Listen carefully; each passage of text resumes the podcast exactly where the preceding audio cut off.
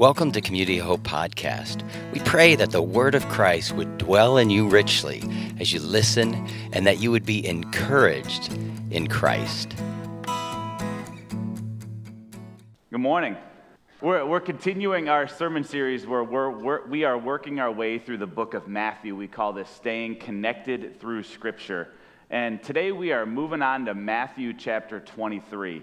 And this is a fascinating chapter of Scripture because if you read it, it blows up a lot of sort of worldly preconceptions that people have about Jesus. You know, if you talk to people sort of outside of the Christian faith uh, and you ask them about Jesus, they'll often say things like, Jesus was a nice guy. He preached that we should love everybody and be kind and be non judgmental. And they sort of make him sound like he's, you know, a hippie. And uh, if you read through the life of Christ, you know that that is just not a particularly accurate description. And Matthew 23 just blows that idea out of the water because this is of every chapter that Jesus uh, is of his life that's ever recorded. It's probably the harshest that Jesus ever is to anybody. It's as close as Jesus gets to fire and brimstone. Like you hear people talk about fire and brimstone preachers, and they're, they're attacking people, and they're judging people, and they're preaching the law. And that's what Jesus does in this chapter. And it's worth not only seeing the people that he is, uh, you know, sort of calling out, but start, sort of starting to ask ourselves, is he calling us out at the same time? And so if you've got a Bible, like those of you, you know, who are at home, uh, maybe if you've got a Bible, we're going to be in Matthew 23. I would tell all of you to grab a Bible from the pew, but there are none. And so uh, I'll try to make certain all the passages are up here. We're going to be working our way through Matthew 23 today. Matthew records this. Then Jesus said to the crowds and to his disciples, The scribes and the Pharisees sit on Moses' seat. So do and observe whatever they tell you, but not the works they do for they preach but do not practice. They tie up heavy burdens hard to bear and lay them on people's shoulders, but they themselves are not willing to move them with their finger. They do all their deeds to be seen by others, for they make their phylacteries broad and their fringes long, and they love the place of honor at feasts and the best seats in the synagogues and greetings in the marketplaces and being called rabbi by others.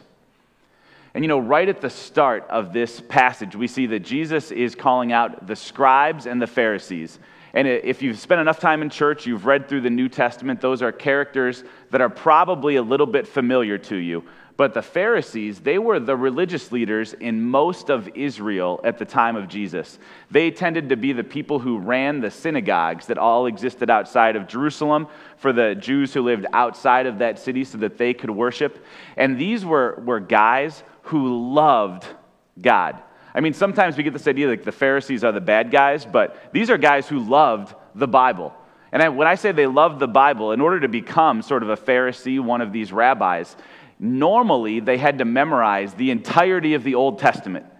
You know, like we're like, I don't know if I can like memorize a couple verses or a chapter, and they often memorized the whole Old Testament, and oftentimes they did it by the age of 13.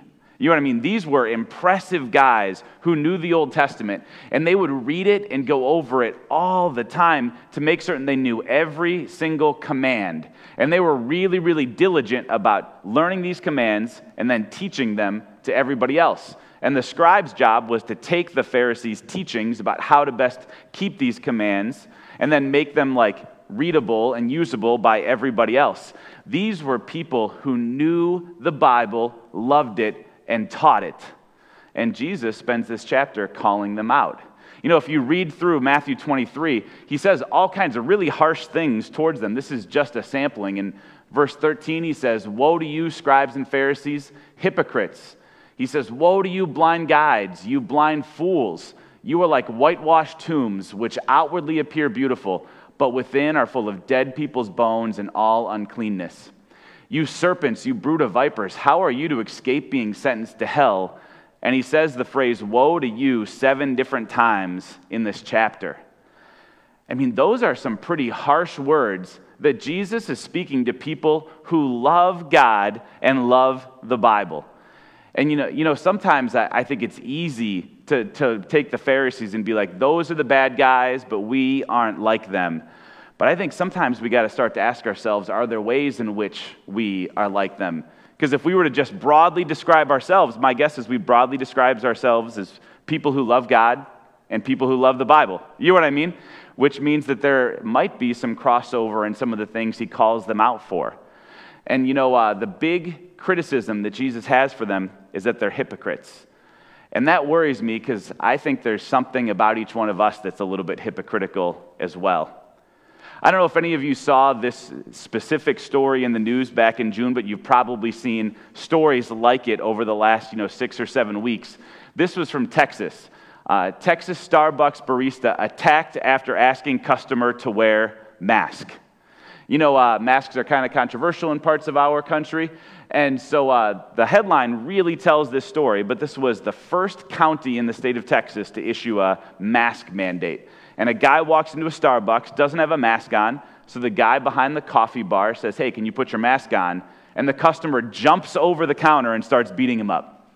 And I, I read this story in June and I was like, Whoa, those anti mask people, they're pretty crazy.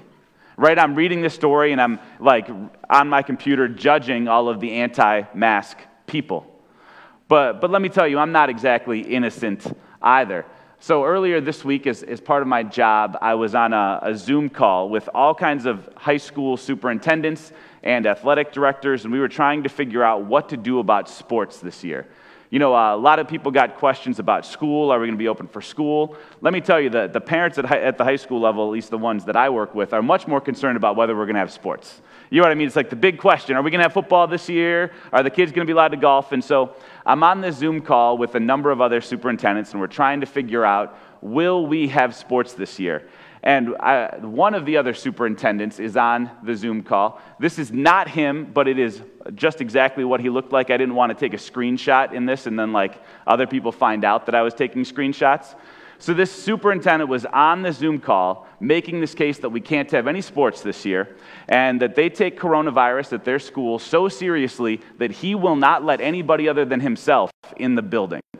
So, he makes a big deal about how he is alone at the school right now doing the Zoom call. You can see his office, you know, in the video behind him. The door is shut. He's clearly by himself, talking on a Zoom meeting with a mask on. Like, why are you wearing a mask by yourself in a building? And so I mean, this Zoom call lasted for about four and a half hours. And for about four hours and 25 minutes, I was on a text thread with everybody who wasn't him, making fun of him for wearing a mask on a computer call, right? Like, it was crazy. Because you know what? It's true about me is like, I'll make fun of you if you're anti mask, but I'm also going to make fun of you if you're like, take masks really seriously because there's a little bit of a, a, hypocrite that's deep inside of me, even about something as silly as that. I'm not saying masks are silly, but like this topic is at least a little bit silly. And uh, I think if we were honest about the scope of our entire lives, there's something that's evil and hypocritical that hides inside of each one of us, and it's always looking for a chance to come out. And I just think we've seen this over and over and over again in our lives where we've said one thing, but we've done the other, right? We take whichever side of the, the coin is most advantageous to us at that moment. You know what I mean? And the real question I think we got to ask ourselves when we read Matthew 23 is in what ways are you and in what ways am I sliding into Phariseeism? Because if these are people who love the Bible and they love God and they fell into it, are there ways where we love God and love the Bible and are starting to slide into the same sorts of mistakes that they made. So, we're going to work our way through Matthew 23, and I, think there are three big things that Jesus calls the Pharisees out for that it's worth asking do we have that same problem going on in our lives? And the first of these is that Pharisees want people to see their faith, but seeing God is secondary. Sort of a, a complicated idea, but people, the Pharisees care more about people seeing them than they do about seeing God. This is how Jesus says it in 5 through 7 and then 25 through 28. They do all their deeds to be seen by others, for they make their phylacteries broad and their fringes long, and they love the place of honor at feasts and the best seats in the synagogues and greetings in the marketplaces and being called rabbi by others. Woe to you, scribes and Pharisees, hypocrites! For you clean the outside of the cup and the plate, but inside they are full of greed and self indulgence. You blind Pharisee, first clean the inside of the cup and the plate, that the outside also may be clean. Woe to you, scribes and Pharisees, hypocrites! For you are like whitewashed tombs, which outwardly appear beautiful, but within are full of dead people's bones and all uncleanness. So you also outwardly appear righteous, but within you are full of hypocrisy and lawlessness. The Pharisees did all these laws, but not necessarily number one because they loved God, but because they wanted to be seen by other people as loving God. Their motives started to become a little bit mixed. I saw an example of this, you know, in real life. Uh, it's happened with a friend of mine. He's a great guy who loves the Lord. Even great people make mistakes. Um, this was back in the summer of 2016, and maybe you remember that Cleveland Cavs won the NBA championship that year, and uh, they they won that championship. Uh, the big thing back then, you might remember, is when people talked about LeBron James. They said we're all witnesses to LeBron James's greatness. The big, uh, like, sort of team phrase for the Cavs was one for all, W O N, you know, for all. Uh, they beat the, the Golden State Warriors, you know, after being down 3 1 in the series. They came back to win it 4 to 3. And about a week after the Cavs won that championship, my wife and I were at a wedding for some mutual friends of ours. And they had a nice big reception afterwards. And so we were there with a lot of our friends.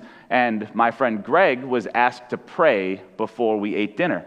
And so Greg gets up to pray at this dinner. And he starts his prayer just like this He goes, Heavenly Father, we are all witnesses to this beautiful thing that happened with Matt and Melinda today. We know that when they got married, it was one for all for the rest of their lives. We know that no matter how hard their marriage is, no matter how far behind in the series they are, they will make a comeback in you, and their marriage will be strong. And for four minutes straight, he does this whole prayer where the first half is about the Cavs, and then he tries to like sort of tie it into Matt and Melinda. And by the time the, the, the prayer got over, people were clapping and cheering and screaming, Yeah, Cleveland! It was wild. And uh, I pulled them aside later and I said, Hey, man, like, what is about you and what's about God? I mean, we're praying, right? In theory, we're talking to God, but you made it into like a rally for Cleveland. And I, I think this happens to us from time to time, like in our, our spiritual lives, where we got to start asking ourselves, what's about God and what is about me? Because it's really easy to take godly things and to start to turn them so that they become about the person who does them instead. You know, that's what Jesus is after the Pharisees about. He doesn't say, don't pray. He says, just don't pray in a way that brings attention to yourself. He doesn't say, don't worship. He says, worship in a way that, that brings attention to God. There's this really famous saying, at least attributed to St. Francis of Assisi, where he said, always preach the gospel, and if necessary, use words. And there's a, a lot of truth in, in that statement. The idea being that when people see us, when they watch our lives, they should see the gospel of Jesus Christ. But the spirit of the Pharisees is that when they see our lives, they're going to think about how good we are and how great we are. And I, I, think that oftentimes we fall into this trap where we can take all kinds of good things and we can really do them in a way that makes them about us.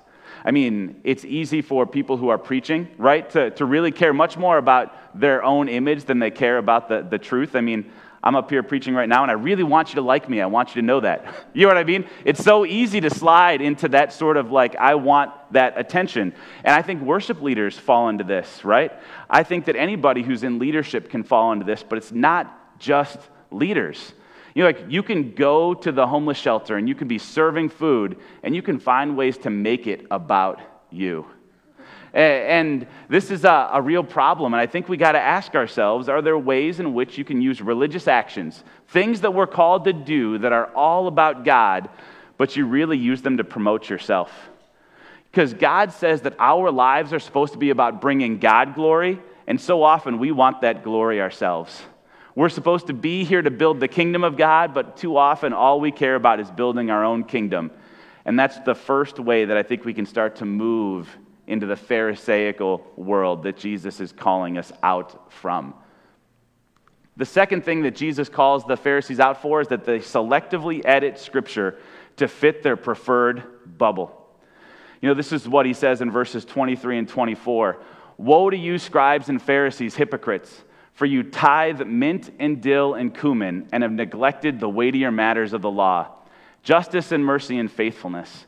These you ought to have done without neglecting the others. You blind guides, straining out a gnat and swallowing a camel.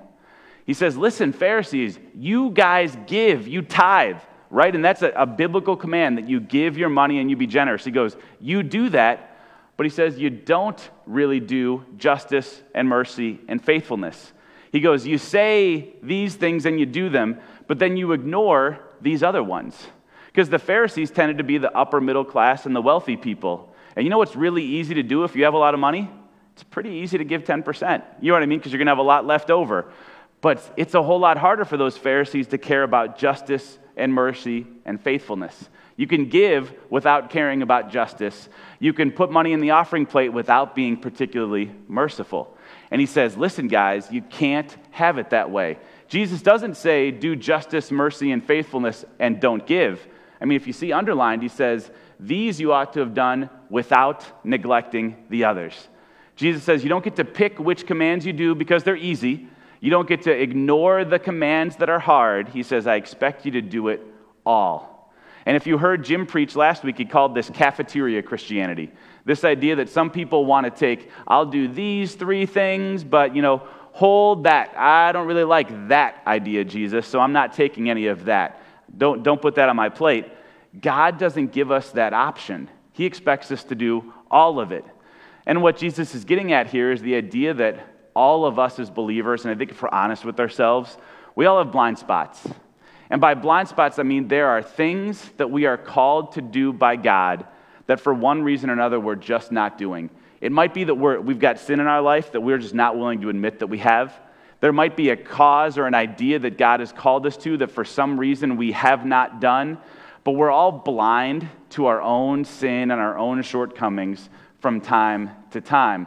And, uh, you know, it's sometimes easy to pick on dead people because they can't fight back. So I want to give you an example of what this looks like. Uh, one of the most famous American theologians is a guy named Jonathan Edwards. You can see him up here on the screen.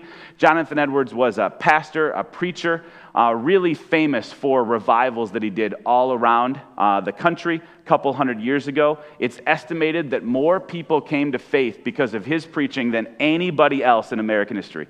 Um, can, his uh, writings continue to influence people today. If you read them, you look at his old sermons, this was a guy who knew God and loved God, and frankly, a lot of what he wrote is incredibly inspiring. He's a great guy. And if you dig into his life, you'll find out that for the entirety of his life, his adult life at least, guy owned slaves.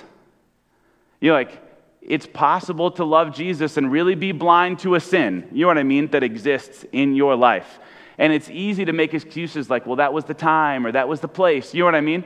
But the reality is, is that even those of us who love God dearly can be really blind to a sin that exists in our life. And I'm not suggesting that we cancel Jonathan Edwards. Please don't get me wrong. That's not what I'm saying. I'm just saying we got to be honest that even the people that we think have it together don't always have it together. And if that's true about them, then that's also true about me, and it's probably true about everybody in this room. And I think we got to ask ourselves are there things which God is concerned about that you're ignoring?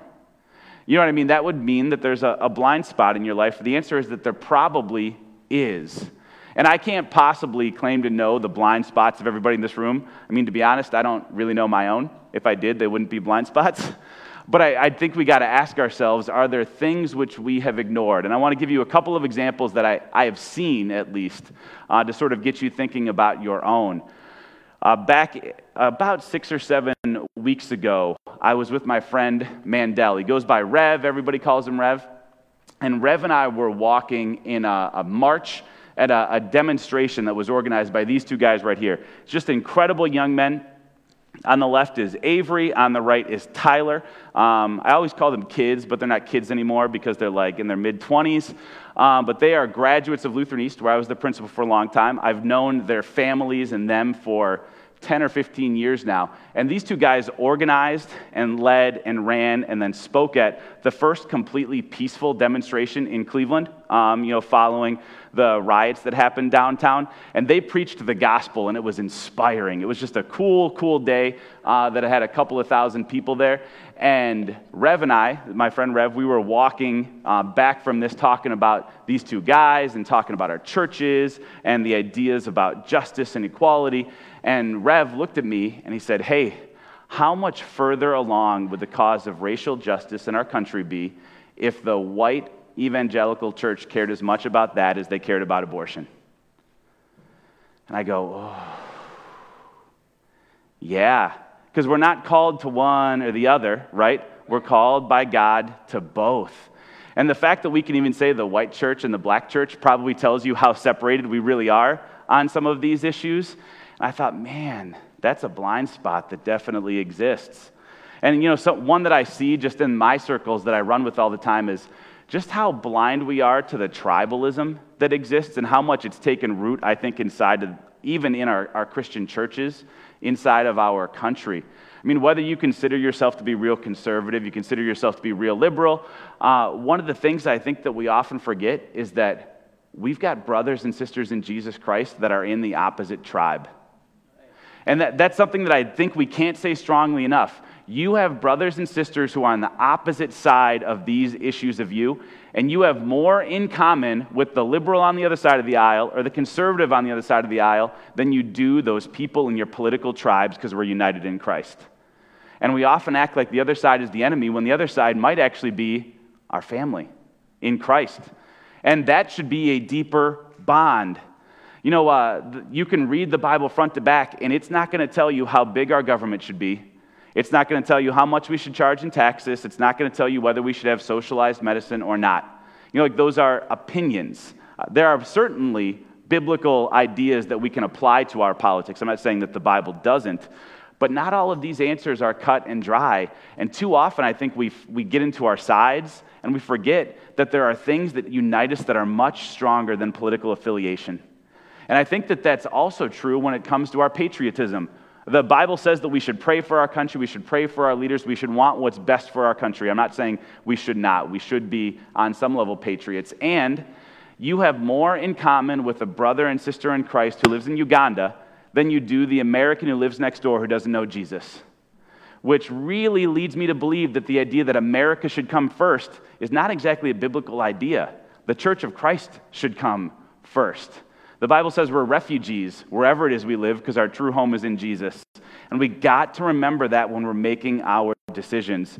And sometimes I think our love of our country, which is not a bad thing, is often a good thing, blinds us to what God really wants to do. I think our love of our tribe, our political party, our affiliation can do the exact same thing. You know, it's easy to talk about other blind spots, so I'll at least try to tell you a little bit about one of mine, because otherwise I'd be standing up here doing what I'm trying to not do. You know, uh, it's easy um, to, to talk about everybody else, but I want to talk about me for just a second and the way that I speak, because I'm not always great. You spend enough time with me, you'll know that I say stuff that I shouldn't say just all the time. It's really been one of my downfalls throughout my life.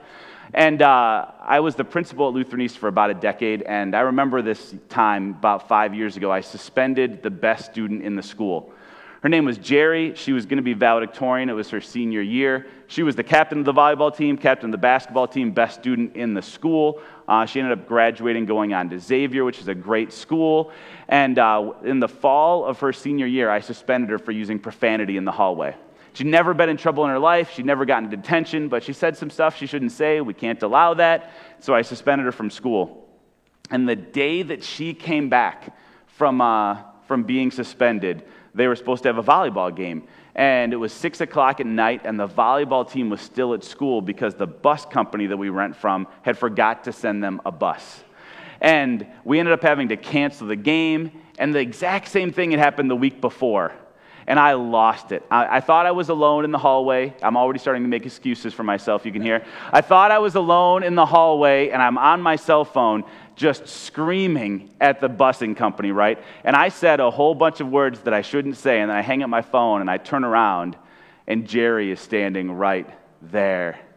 And I instantly, I start going, well, you know, I'm trying to defend you girls. I'm trying, you know what I mean? And I start making excuses for all of my sin. And if you really want to know what sins you're blind to, start asking yourself, what are the, the sins that you make excuses for? Because if you're making excuses for them, it means you're not really willing to admit that you've got a problem. And you know what? Uh, I think we got to ask ourselves, what are my blind spots? Because God doesn't call us to partial obedience, He calls us to complete obedience. And Pharisees are people who have blind spots and aren't even trying to look for them.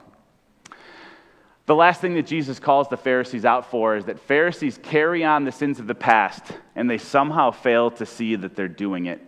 He says this in 29 through 33 Woe to you, scribes and Pharisees, hypocrites! For you build the tombs of the prophets and decorate the monuments of the righteous, saying, If we had lived in the days of our fathers, we would not have taken part with them in shedding the blood of the prophets. Thus you witness against yourselves that you are sons of those who murdered the prophets. Fill up then the measure of your fathers. You serpents, you brood of vipers, how are you to escape being sentenced to hell? He goes, Listen, you guys talk all this about how if we lived in the past, we wouldn't have made those same mistakes. We wouldn't have killed the prophets. And five days after Jesus says this, they kill him. Right. You know what I mean? Like, you guys are, you can talk all, the, all you want about the past, but you guys are going to make the same mistakes today. And what a fascinating thing to think about at this moment in our nation's history where much of our media narrative is about tearing down the past, right? I, I, mean, I'm not a big statue guy. I don't really care what happens to statues, to be honest with you. You can take down treasonous uh, Confederate statues all you want, right? I don't care.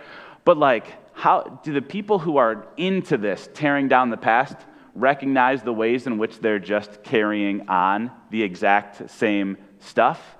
I mean, I think it's a, a fair question to ask. You know, uh, I'm not a, a, big Christopher Columbus guy. I mean, I don't know if any of you read or signed the petition to, to rename our state's capital Flavortown after Guy Fieri. I support this 100%. But I, the real question I think we got to ask ourselves is on what level are we carrying on the sin that we believe that we're tearing down?